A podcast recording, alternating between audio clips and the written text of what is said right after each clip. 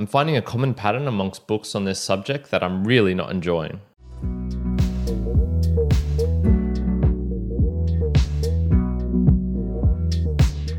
Welcome, my mere mortalites, to another round of the book reviews. My name is Kyrin, and I do these book reviews for those who want to transcend beyond their own mere mortality, to gain some knowledge, something interesting, some deep perspectives from the books that they're reading. Today, it is a unusual one, but not too crazy from me. It's a subject I've explored many times in the past. It's on Buddhism, and this is called The Heart of the Buddha's Teachings by Thich Nhat Hanh. This book was published in 1998 and it's about 280 pages in length. It contains the ideas, philosophy, teachings, learnings, doctrines of the Buddha and of Buddhism as decided by Thich Nhat Hanh. Now, it's split up into four separate categories here. Part one, the Four Noble Truths. Part 2, The Noble Eightfold Path, Part 3, Other Basic Buddhist Teachings, and Part 4, Discourses, with all of these having many numerous subchapters within. The type and style of writing is very reminiscent of other Buddhist books by people such as the Dalai Lama or other Buddhist monks. So, usually it is translated from their original language, in this case, I believe it was Vietnamese and also has this component of the spoken word of discourses. So, the Buddhist teachings, for example, and you'll find many within this book, is that he is relating stories to his disciples about some aspect of Buddhism or some learning that he has gained from his own meditation practice and whatnot. Very similar, there are stories from Thich Nhat Hanh's life of his own disciples in Plum Village or these other places, which he then relates and I suppose, expounds upon and, and really focuses in on one of the Buddha's teachings and then just really grows it out from there. So many of the chapters are related to small stories that he has and is expounding upon of, yes, this is why this teaching is important and you can see this use in this scenario. Touching upon the author, not only does Thich Nhat Hanh have a very cool name, he also has a very cool life. So he was born in 1926. So as of today, 2021. He is 95 years old. Mad props for living to that age, my friend. And also, he has had a very turbulent life, I guess you'd say. So he was exiled from Vietnam around the era of the Vietnamese War, and he ended up settling in France and founding his own monastery called Plum Village. And he is an extensive writer, has many, many works, and has been in the forefront of something called engaged Buddhism, which is, I think it's sort of like reinterpreting the Buddhist ethics and moral codes and putting it more into an everyday situation, life in the modern world with technology and things like this. Onto the main themes. I'm going to split this up roughly how it is in the book based on page count and also on the contents page. So the first two parts, which is the Buddha's teaching, the core doctrines of Buddhism.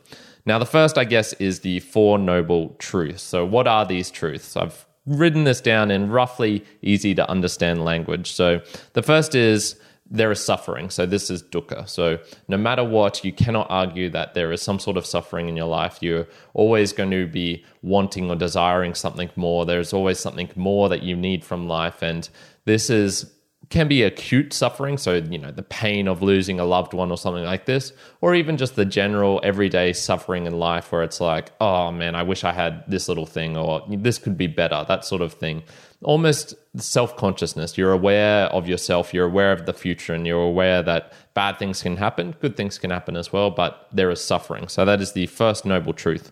The second is we create our suffering. So most of the suffering in our life is not from physical pain, from people hurting us. It's not from the environment really doing bad things to us, although that can happen. Most of it is suffering in our own head. So this is maybe I have cancer or I have the thought of having cancer and it's that's what's eating me away because the pain in the moment really isn't that much pain. And if you look into it deeply if you do enough meditation pain is just as ephemeral as any other object that we have in our life. So the second noble truth is there is suffering.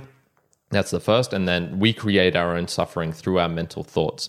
The third is we can cease suffering. So it's actually possible to stop this process happening, to get liberated, I guess, if you want to call it in that way, from our own suffering. And this is by doing things such as meditation. This is by examining the core precepts of Buddhism, practicing in everyday life, etc., etc. That's the third noble truth.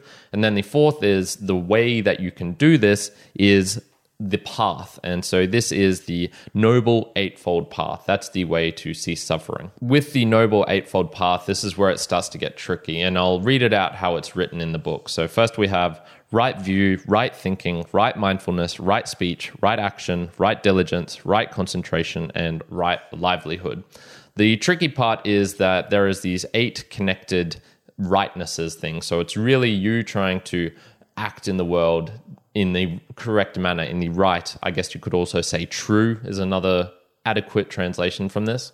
And the problem with this is this is where it starts to get into the more subjective things. So the ordering of these, for example, which one do you start with? Well, you're sort of meant to start with all of them simultaneous, but also you need to focus on one. So this is where it's like, okay, do I believe this Buddhist person or this Buddhist person? So in this case, Thich Nhat Hanh has written it out in his view of the rough order that you should do it in.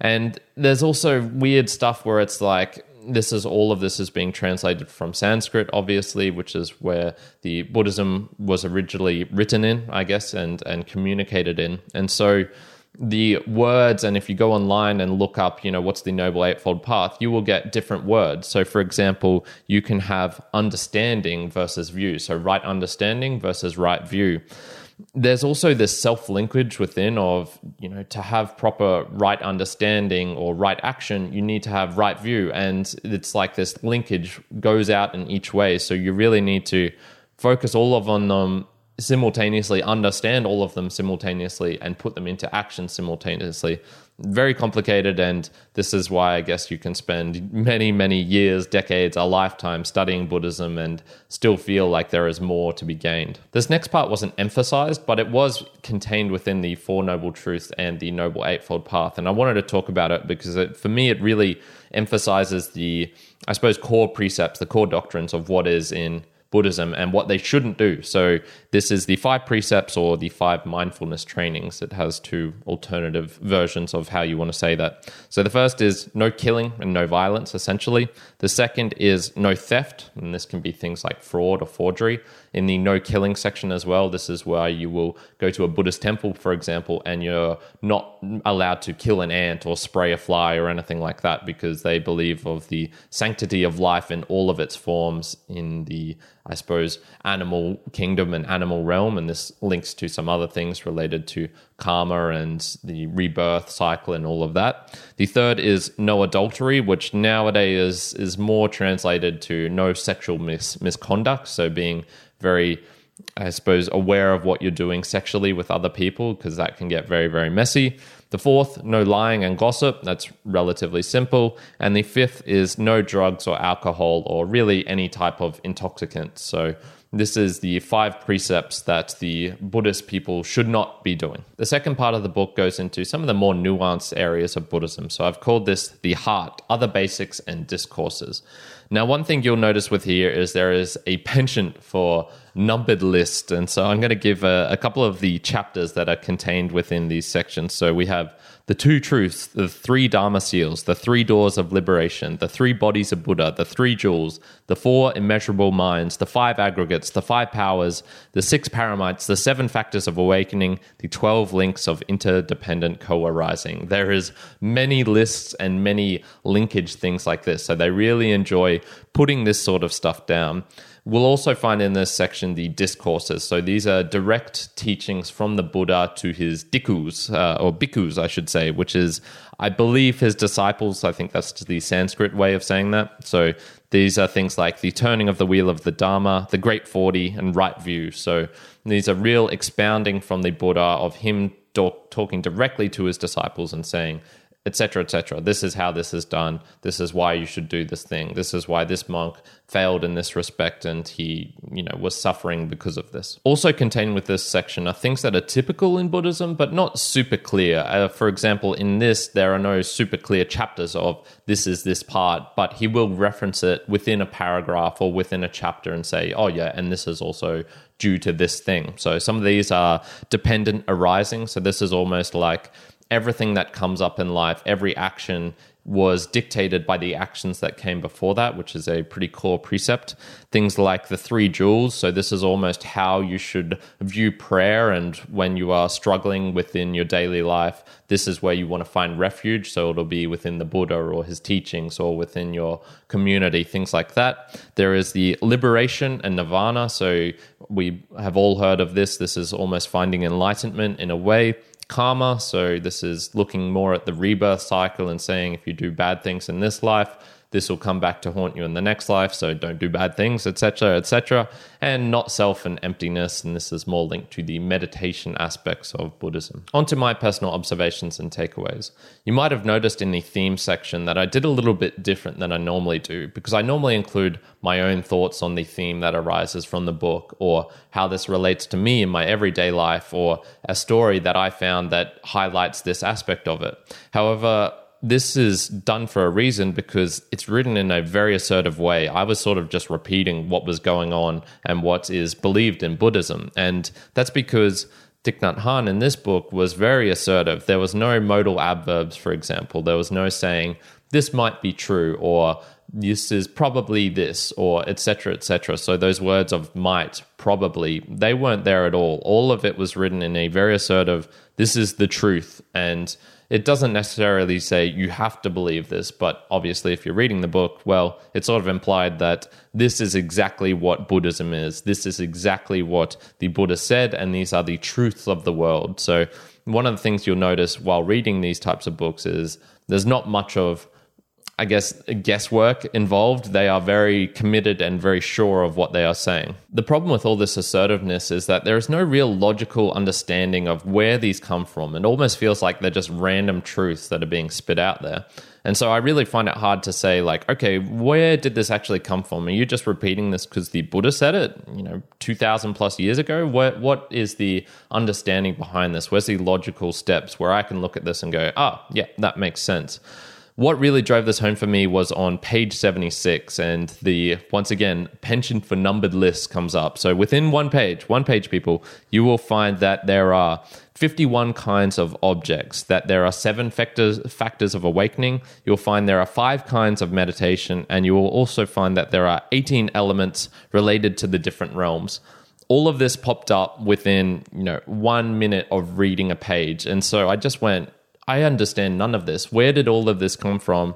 And how am I meant to, you know, mentally put that in my formation of what Buddhism is and what you're trying to relate, uh, which in this chapter was on right mindfulness. Like it, it just was overwhelming in a way of unhelpfulness. My final observations links to what I was talking about at the start, which is this pattern that seems to be recurring in many Buddhist books, and which is I feel they're just written poorly. I just feel they're not written in a book format. So, for example, Thich Nhat Hanh on his Wikipedia page says that he has published more than 130 books. Now, this roughly equates to, let's just say, two books a year in his you know, working lifetime of you know the 70 years that he's been alive from 25 to 95. That's a lot of books per year. And it's really hard to say like okay was this a really well thought out structured book that he's put a lot of time and effort into to make clear to try and get his point across or was this just taken from one of his many speeches from one of his many sayings and just you know really just blurbed out there into a book format I feel it's more that. So I've written down what I have yet to find is a clear, non translated, well structured, visually aided basics of Buddhism. I've really yet to find one of those books, and you know maybe this was a book that he spent a lot of time and and energy and effort and all these things on, but you know that's one of his 130 books. So is my chances of that really being this the one? I, you know, probably not super good. So that's really what what gets me about these Buddhism books. They're all just really couched in this confusing language. And I think the main problem with that, like the root cause, is the books aren't written with a lot of care, understanding, practice in English for an English reader. They're really translated, they're chucked out there, and it's like, here you go. This is, you might get some understanding from this, but you'll probably have to read. I don't know, 50 of these books to be able to piece together all of the interconnecting, weaving webs. And there's no like, hey, this is a simple explanation of the Four Noble Truths. There's a simple explanation of this. So that's just one thing I've noticed in the you know couple of Buddhist books that I've come across. You know, the five to ten that I've read in this last year. There's just been no clear hey, this is it. So, in summary, nothing really distinguishes this from any of the other Buddhist books I've read from another monk, such as the Dalai Lama. I found it disordered, and to be honest, I just really struggled to get through it. It just was very verbose in parts. There was yes, understandings and learnings and teachings from the Buddha, but it just not presented in a way that made it really stick in the mind and made it open and available to an English reader, I would say. So I struggled with that. And it does contain all the core info, I suppose, but honestly, I think you'd be better off just going to Wikipedia and reading the Wikipedia page as it highlights it better and is written by a person who really knows their English and really is not having to filter through another language and things like that. So, The Heart of the Buddha's Teaching by Thich Nhat Hanh, I'm being a little bit harsh, a 4 out of 10. I personally didn't enjoy it, but maybe some other people can get use from it. Okay, my mere acts, thank you for joining me to this part of the audio. What are your thoughts on the heart of the Buddhist teachings? Have you read many Buddhist books and found the same pattern of the translation from another language, the spoken word being put it into the written word and not having that care deliberation that you'll find in many other books. I would love to know that. Easiest way to do that would be actually via the Instagram at Mere Mortals Podcast. But if you do it by Boostagram, I will read out what you're saying here and put it on one of the episodes at some point. I'm probably going to put all of the Boostagram messages into the monthly recap. I think that's the most appropriate forum to put all of those. So if you're wondering why I haven't spoken it, it's because I put it in there. Other than that, I really do hope you're having a fantastic day wherever you are in the world. Kyrin out.